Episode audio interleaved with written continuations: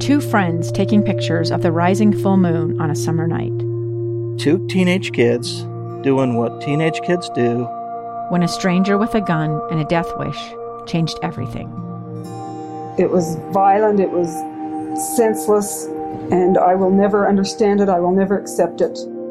I'm Amy Donaldson, and unfortunately, we're all too familiar with stories about how violence shatters lives. But what we rarely see is how they are rebuilt. In a new podcast, The Letter, we relive tragedy, but only so we can hear the rest of the story the struggle to reclaim lives, the realities of grief, and the possibilities of forgiveness. I believe in miracles. Sometimes I thought, there are no miracles. Yeah, there are, and this is a big one. Follow the letter at theletterpodcast.com or wherever you get your podcasts.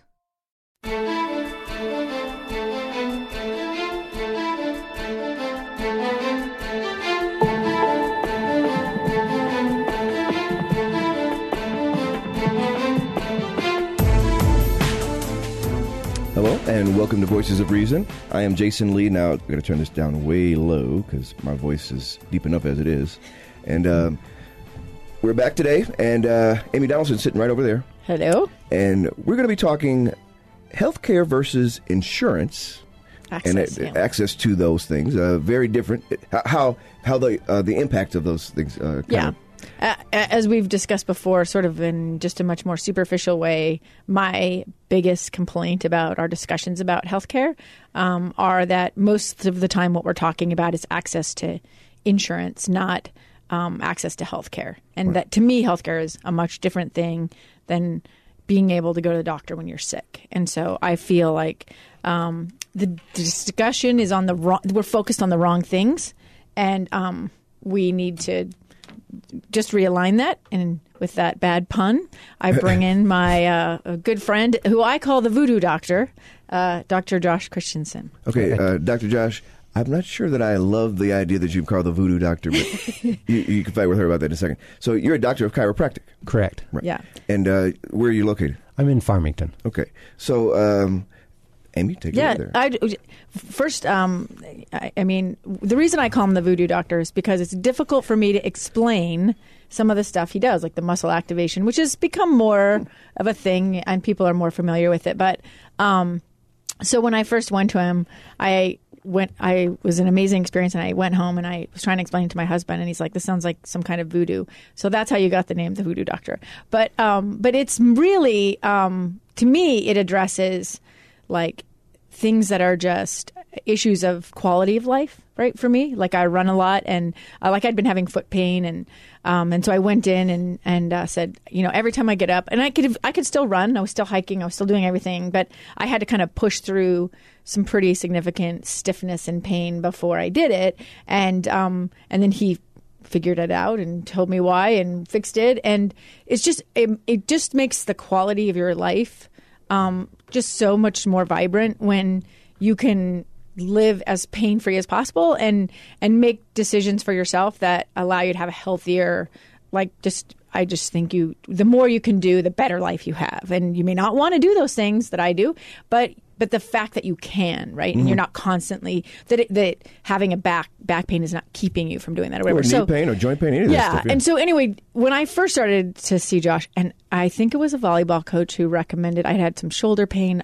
Basically, most of my adult life, I was in a car accident when I was in 22, and I separated my shoulder and broke my collarbone, and the pain was just sort of off and on and kind of n- nagging. But as I aged, as all of you who are aging know, um, it just got um, more and more significant, and I stopped doing some things because of it. I was playing volleyball. I stopped playing volleyball because my shoulder would just ache really pretty significantly at certain times, and um, and and everybody I talked to, including doctors, said you can do some physical therapy, which is basically working out, which I did. Um, but the bottom line was like, you have this old injury; it's probably going to hurt take some Motrin if it's really bad. If it's not, just push through. And so um, I talked to a volleyball coach who was discussing shoulder pain, and then she told me about Dr. Christensen, and I was like, "Well, I have this pain. I'm going to go." And um, and funny because it wasn't like my life was really deteriorated. Some of the people you get probably are in really significant pain in bed, but um, it was so amazing to be pain free after a few weeks that I just was like telling everyone. I was testifying. But here's the thing I have this great insurance through DMBA, and I'm very, very grateful because I grew up with no insurance. So that's my first encounter. That and mental health therapy were the first two things I ran into where I had insurance that I was paying for that I could not access because of the type of health care I wanted to pursue. So I wanted to see a licensed clinical social worker when I needed mental health uh, help, and that was not covered under DMBA. Um, I could go to their therapist that they designated, and I could that would be covered fifty percent, but if I went to the person that I felt was most able to help me with my issues, um, I had to pay for it myself. And so that was my first encounter. And then a couple years later, when I'm a little older, I had this issue with the chiropractic care. And so they were, and I called DMBA and we had some discussion. And again, this is a few years ago. So it's not recent. Things have changed a little bit. And they are embrace, insurance companies are embracing what I would consider to be sort of non-traditional, but I don't think it's non-traditional. It's non-traditional. Anymore, I mean, yeah, it's non-traditional because the healthcare system decided it was non-traditional, right? Like who decides what is or isn't acceptable? I would say some of the things I've been asked to do by medical doctors, some of the prescriptions I've been given, the things I was told to do for a headache by a neurologist, I think that was the worst advice I got from a doctor that was paid for and recommended to me by my insurance company. And had I followed that instruction, I might very well be a, a victim of the opioid epidemic. I feel like that was the worst possible situation for me to be in. And the only reason I didn't go that route, frankly, was because I felt I had this things I wanted to do in my life that that would have impeded. So my issue, like the reason I really wanted to discuss this, and I dragged Dr. Christensen down here from Farmington for this, um, is that I think there are issues of healthcare that you have insight as a provider, right? So you're a healthcare, you your life's work is having helping people with issues of their health, right? So they come in with you deal with allergies and pain and and all stuff. So just give us a little like bi like biography. Like why did you get into this and sort of what what drew you to chiropractic? In about a minute and a half. Yeah. All right. So when I was 11 years old, I thought it was just normal to get headaches about once a week, and you take uh, an over-the-counter medication, and it might go away, but then it comes back the next time. I thought it was normal to be sick on a regular basis, whether it was you know once a month you get a cold or the flu or an upset stomach or something like that. It seemed like it, or maybe every other month Kids as a get kid. sick all the time, man. Yeah, I was yeah. sick a lot as a kid, and when I was younger, constant chronic ear infections, rounds and rounds of antibiotics, and just again thought that was normal life. And just you know, you go to the medical doctor, you get a prescription, and you do that for yourself, your siblings, and your parents take you to do it. So I, I had headaches, and uh, when I was 12, I started receiving chiropractic care, and pretty much immediately those headaches went away, never came back. Uh, my family continued to get regular chiropractic care as I was growing up after that. And uh, we were all just so much healthier. I didn't get sick anymore. We also started to make some dietary changes and eat better. Um, but but it really shifted us from a model of uh, waiting until you have a sickness, taking a drug for that sickness, to just doing simple things, take care of your body, and then we didn't have all these problems in the first place. Mm-hmm. And I'm the oldest of uh, my siblings, and so my youngest uh, sister was so much healthier growing up than all the rest of us because of just living life in a, a different way. And uh, it really motivated me to want to do this to help other people, to help them to help their bodies to work properly so that not only they felt good, but they were preventing problems. And so as I got older and started to understand more about how the body worked, and uh, specifically with chiropractic, how the nervous system controls the body and the spine is the house for the nervous system and the function of the spine uh, impacts the function of the nervous system. And when you care for your nervous system through adjusting the spine, everything in the body works better. And I'd experienced that, and I wanted to share that with other people. All right. When we come back, we'll continue a little bit more because we want to understand how that helps. You know, continue to have good health, and also, uh, kind of to Amy's point, uh, access having insurance makes that a big deal. But in in your case, uh, you don't take insurance. So, and, and other providers. And there's a reason why. That's a, one that's of the things I right. would love him to discuss. And we will come back and discuss that right after this. You're listening to Voices of Reason.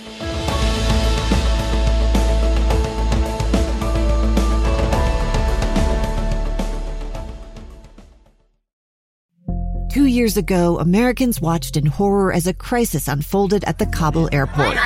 There's desperation and anguish More than 80,000 Afghans have since arrived in America, but this story is still unfolding. I'm Andrea Martin. In my new podcast, Stranger Becomes Neighbor, we'll find out what happens to these new arrivals in our communities. Who would help our newest neighbors? Follow us at kslpodcast.com, Apple Podcasts, or anywhere else you listen.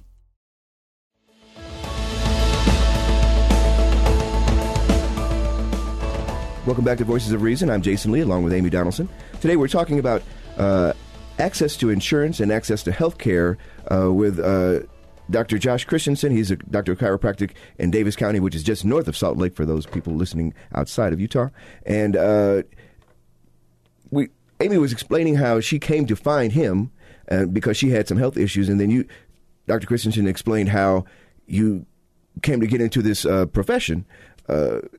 Can you talk a little bit about what's been your experience? How long have you been a, a chiropractor, for instance? It's been since 2003. Okay, so 16 years, uh, and and what in terms of healthcare and and being able to be a provider, uh, has that been uh, a difficulty for you since you come from kind of a non-traditional uh, background Uh, in terms of your care? Yes, yeah. I mean, starting out, certainly it uh, was much more difficult uh, uh, to start out and, and grow a business and establish a patient base because uh, people don't really know what I do. And so it just took a while to get the word out of what I do and how it can help people. And once that got established, uh, you know, we, we have plenty of patients to, to be able to help with. But it certainly is much harder doing something non traditional than if you're part of the system.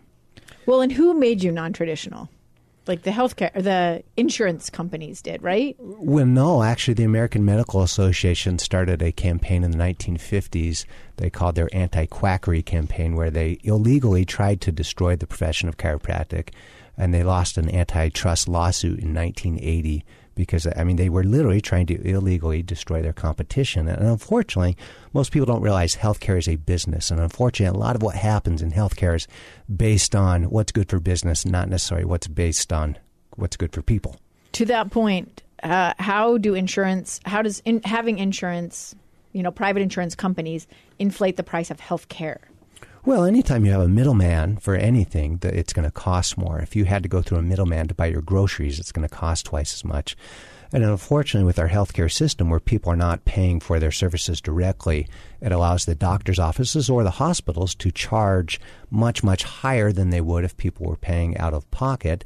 And then obviously there's more of a cost just because you have to pay this middleman to handle all the fees. You know, for, for example, I'll give a non-healthcare example. If I want to get a rock chip repaired in my car, it's going to cost $15 cash. But if I bill my insurance, they bill $180. Yeah, uh, and th- and that is okay. So I go to your office and I can ask you how much does this service, this service, this service cost? You tell me, and you give gave me a breakdown. My first appointment, you said this is going to be the breakdown. This is what you're going to pay for, and I could figure out how to pay for that. Like I was like, okay, I'll come once every other week, or uh, I think at the time when I was pretty ambitious, I was like, I'll come every week. Um, but uh, but you can figure it out based on what it's cost. When I was trying to get a mammogram through my insurance company.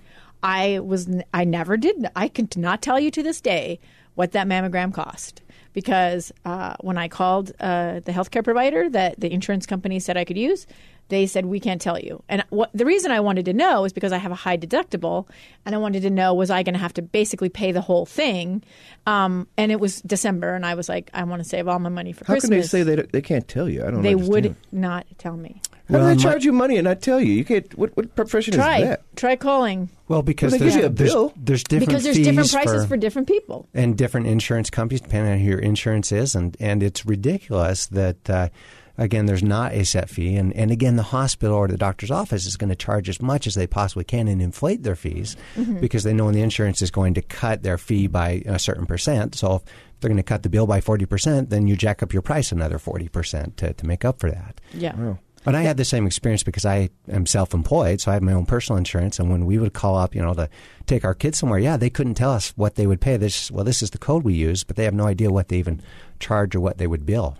Yeah. So, in, in doing that, I mean, how how does that impact your ability to fairly discern how who to, uh, who you should go to for your care and what kind of care should you expect? Because I mean, essentially, if, if we're not knowing how much it, it's costing, because as, and what's funny to me is, as the patient, you're the most important person in this equation, right? But you know the least amount about what's going on. So, Mm-hmm. Yeah. Somebody else is charging you money. Somebody else is going to pay part of that, and then you just left to pay whatever's left, and then they don't even tell you exactly how they come to what formula they use to come to the amount that you end up paying. Yeah, well, I'm not an economist, but my understanding uh, of basic economics is that when there's competition, it uh, makes prices go down and quality goes up. And so, if you're a consumer of healthcare and you can't shop around because you don't know what people charge and you don't know what it's going to cost you, then you can't make an informed decision to get the best service at the best price with the best doctor. And I think even more importantly, our current system of having health insurance uh, doesn't doesn't encourage you to shop around, right? So you see it almost as like a I I paid for this. This is my get out of jail free card, my get out of sickness free card. And you take that insurance and you wield it like, but I have insurance. So of course I want to run these tests and of course I want to do this. And all of this jacks up the costs um, and doesn't do anything for for for you and your health, right? Um, one of the things that I uh, loved about starting to work with you was I started thinking about healthcare from the prevention versus um, treatment, like early detection. So, there, so I always thought of prevention as like you you get a sore throat and you go in and you get you you catch it at the beginning, right? Um, I, I got shingles. I, I, I, I went straight into the doctor. Um, and, and luckily, I, I only knew that because my mother in law had a really bad case of it. And I said, he said, I think this is the earliest I've ever seen somebody come in with a case of shingles. And I um, said, uh, when I was talking to my husband, that's what I thought of as preventative care. And then I was talking to someone in your office, and I really had a moment of like, ah, prevention is like, I'm never going to get this. I'm not going to get sick. And that's not something that I think normal conversation you have with a doctor. It's it's usually d- disease issues. So, and, and to me, I think we don't spend enough time working on preventative care. So, I've been going to chiropractor, I don't know, 15 years probably. And I, to me, what I always felt like, it helped me not be in pain all the time because you just get so used to being tight and just, you know, stuff is just not right with you that um, you, it's, it's kind of your normal. It's, it's like you talked about, you know, you, you thought every month everybody gets sick. Well, that's kind of how it is. But I, I find that as I treat myself better in my care, uh, making sure uh, my body uh, is, and, and I'm, I'm a guy who does a lot of physical activity, uh, is in the best shape it can be, not just from nutrition and stuff like that, but in, in terms of being aligned. Because if you ever wake up when you you know your body just feels terrible and you can't turn or do something, you say to yourself, "What could I do to make that feel better?" And the best thing I ever did was go to my chiropractor. It's it it literally it changed my life, and I um I have to you have to keep going so that it, you know you keep having that benefit, but people don't always know about that.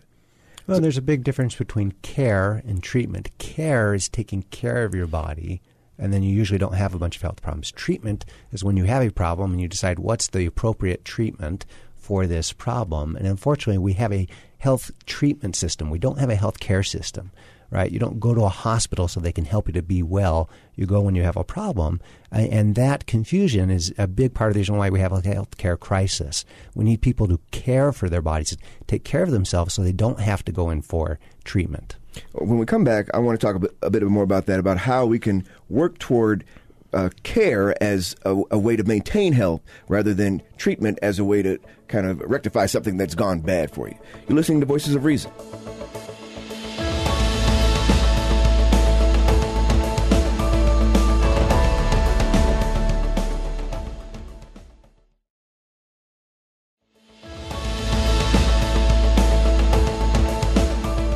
We are back with Voices of Reason. I'm Jason Lee, along with Amy Donaldson, and we're also sitting today with Dr. Josh Christensen. He is a doctor of chiropractic uh, just north of Salt Lake in a town called Farmington, Utah, in Davis County, and uh, we're talking about access to health care compared to access to insurance, Yes. and how those things impact each other.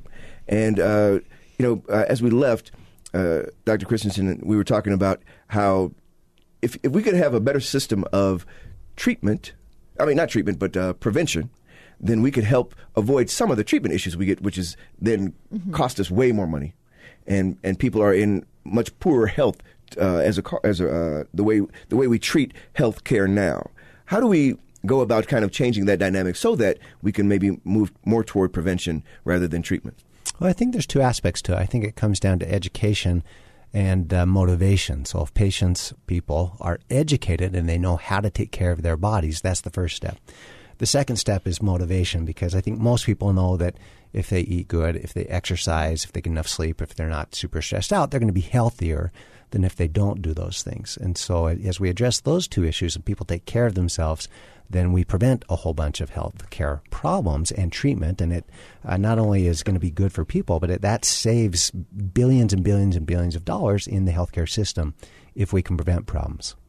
Um, one thing I I think insurance has, and I lived without it, and I have had it for most of my adult life, um, and I feel like it gave me a false sense of security at times, where I felt like I was getting a good deal because they were discounting these really inflated prices.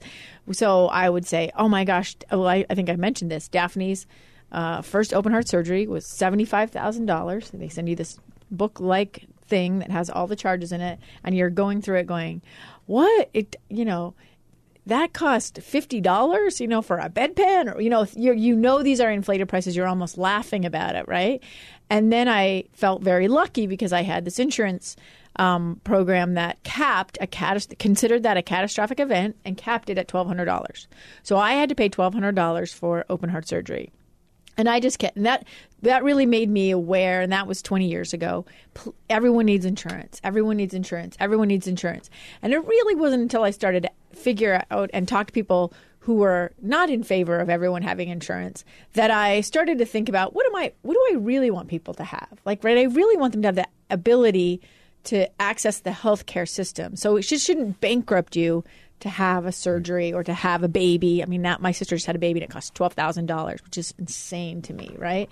Um, but uh, but that that somebody, I mean, I averaged when Daphne was before she had her last surgery uh, in, at fifteen years old, I averaged ten to twelve thousand dollars just for her health care, and that was with insurance. And so it just made me rethink, like when I'd go to get prescriptions it says I'm paying $18 or $20 for a $180 prescription, so I felt like I was getting this ama- amazing deal.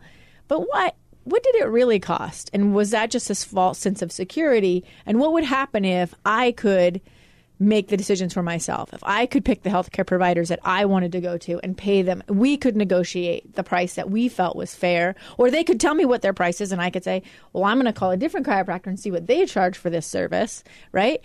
But we can't do that, right? Because we are so stuck in this idea that the insurance is the box in which we have to make the decisions. And they don't tell you how much stuff costs. Because I'm gonna tell you something. I mean, as open heart surgery, seventy five thousand, having a heart attack's over fifty thousand, uh, and I was there a total of uh, that, that whole the biggest part of that uh, expense.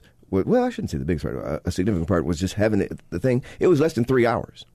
So in less than three hours, I've you know gone up you know tens of thousands of dollars, and then they put you in a room that you have no like they don't ask you where to, where to put you. Yeah. So after I had my heart attack, I the way I'm talking to you now is how I felt. Literally, this is not. A, I'm not. This is not hyperbole. All right. So instead of making letting me stay in a regular room, they put me in a cardiac ICU room, which is essentially the same room, just really expensive.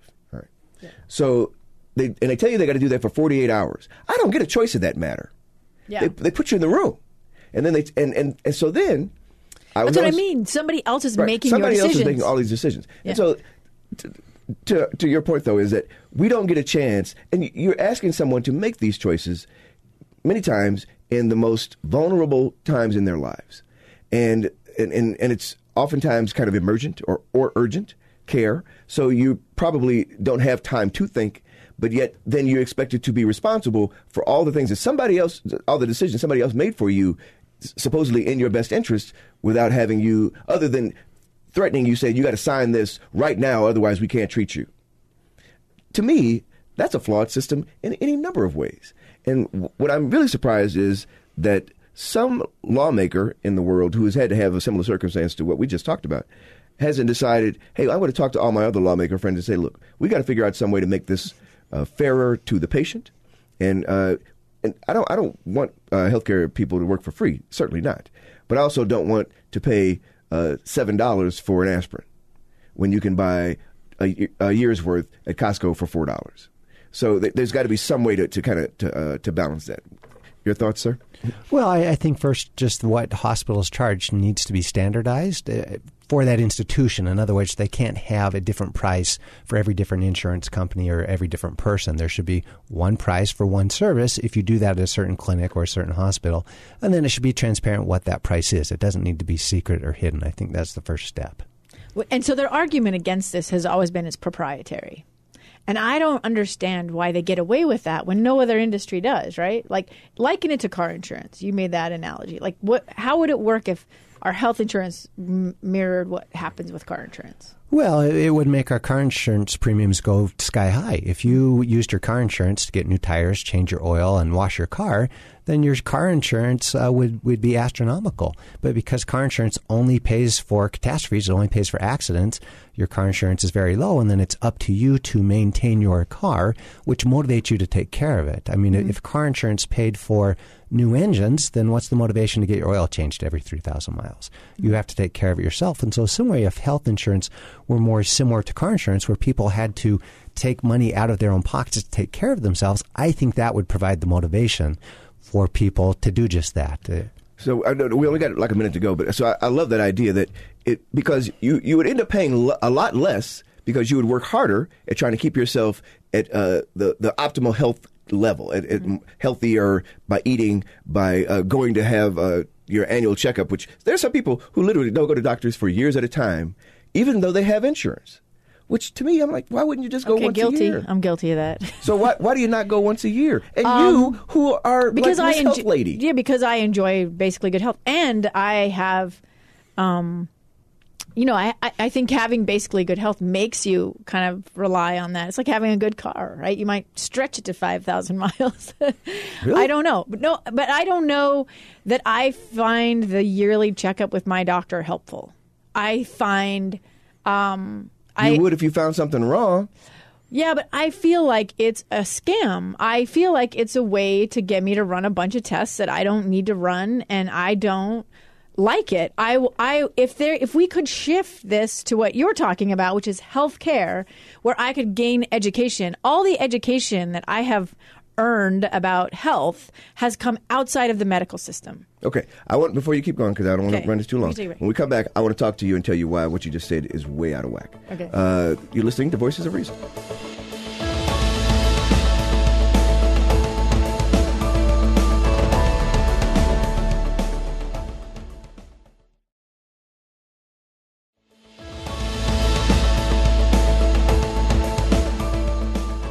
Back with Voices of Reason. I'm Jason Lee, along with Amy Donaldson, and today we're speaking with Dr. Josh Christensen. He's a doctor of chiropractic in uh, just north of Salt Lake in Farmington, Utah.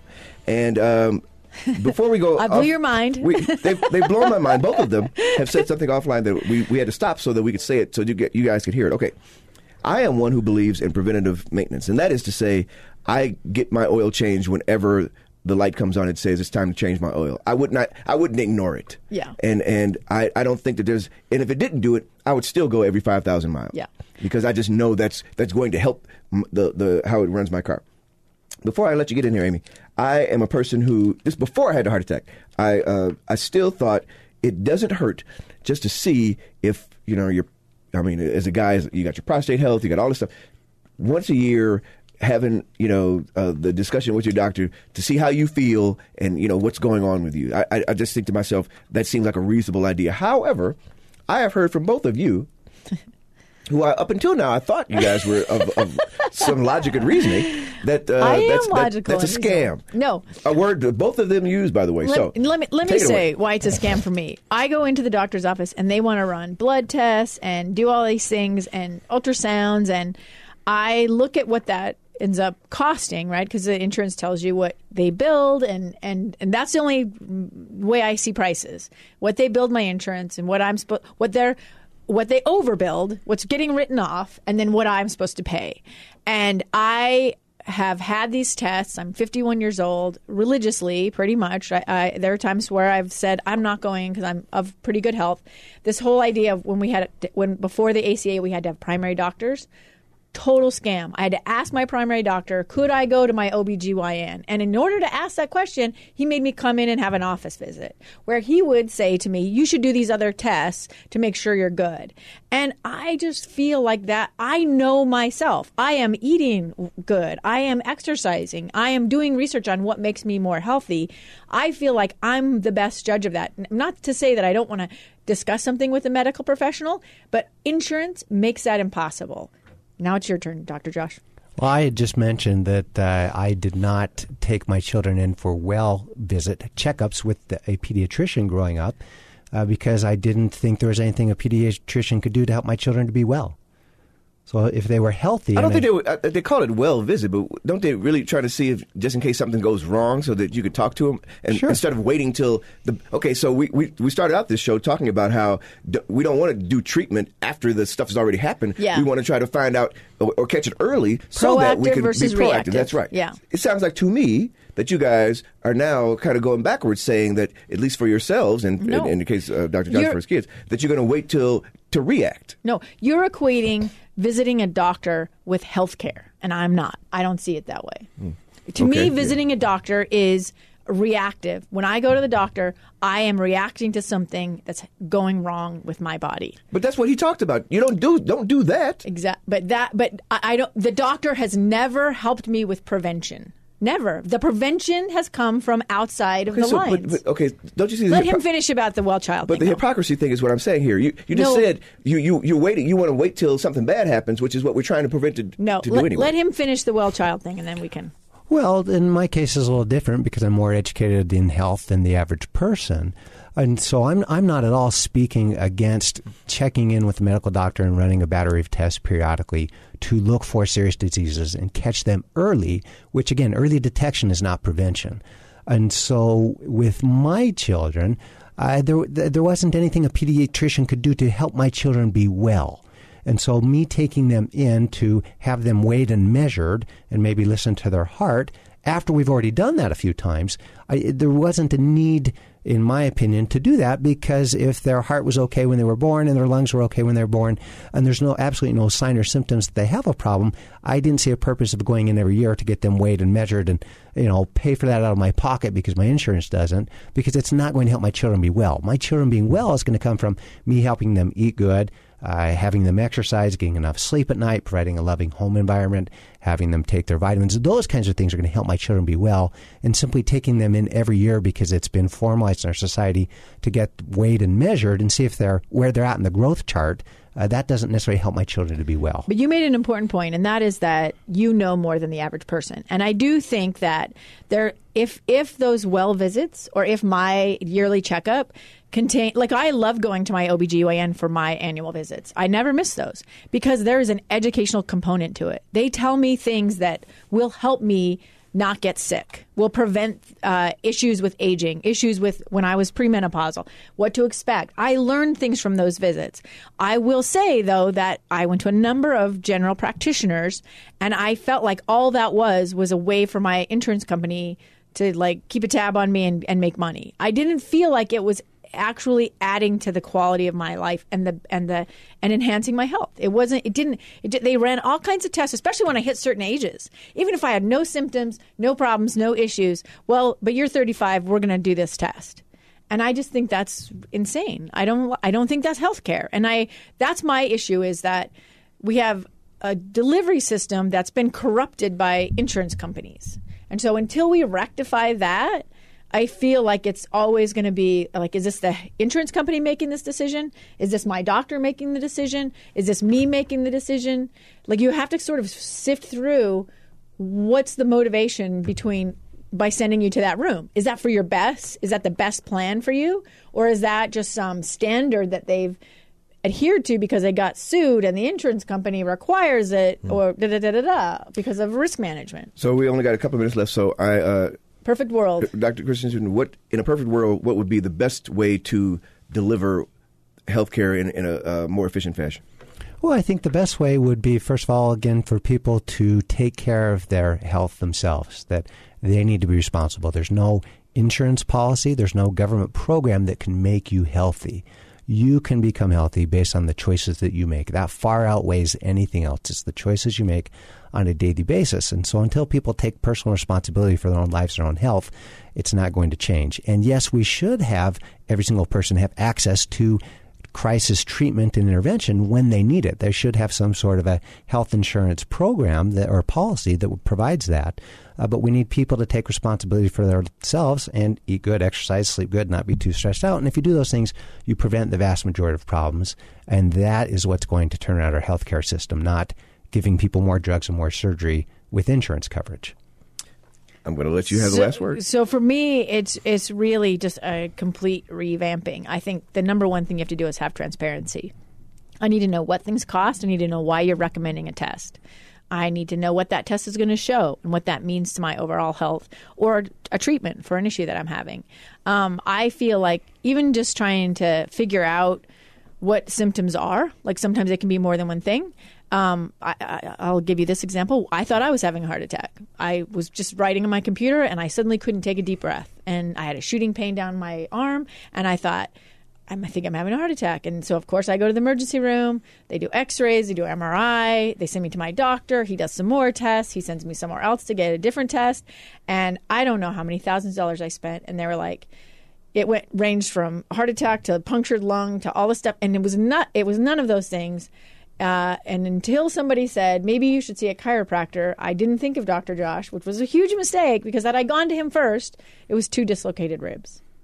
But I didn't know that. And that's where I, that's really, those, those kind of moments have been where I've thought, we're just doing this wrong. Like the insurance company's making the call. You know, you're worried about the government doing it if we have Medicaid or Medicare for all.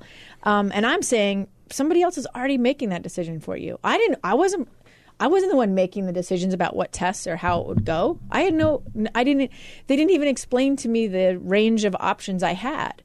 I just had insurance, so I'm here for the tests. And I think that personal accountability and personal responsibility will not come until there's transparency and, and accountability for us and for our healthcare providers. I always say, uh, eat well, do the best you can, and try to if I, I, still believe in going to see the doctor once a year, but I, that's just Jason, you know, because it, it, helps me. I do it. I'm just saying it's not what you think it is. It's not uh-huh. a magic bullet. I, eh, absolutely, it's it's part of an entire plan. But uh, we're going to talk some more on, on, another time. Join us again for the next episode of the Voices of Reason podcast, the Loudmouth Project's Voices of Reason podcast. If you have any comments about our show, please contact us via email at voramd at gmail.com or at vorjasonl at gmail. You can also find us on Twitter at AD on Sports and at Jason Lee 1. Our show's Twitter handle is at VOR Podcast. And you can find us on Facebook, and you can also find episodes of our podcast any place where you find podcasts and interesting content. Until next time, I'm Jason Lee. When you engage in passionate debate, do your best to keep your dialogue civil. Try to be the voice of reason.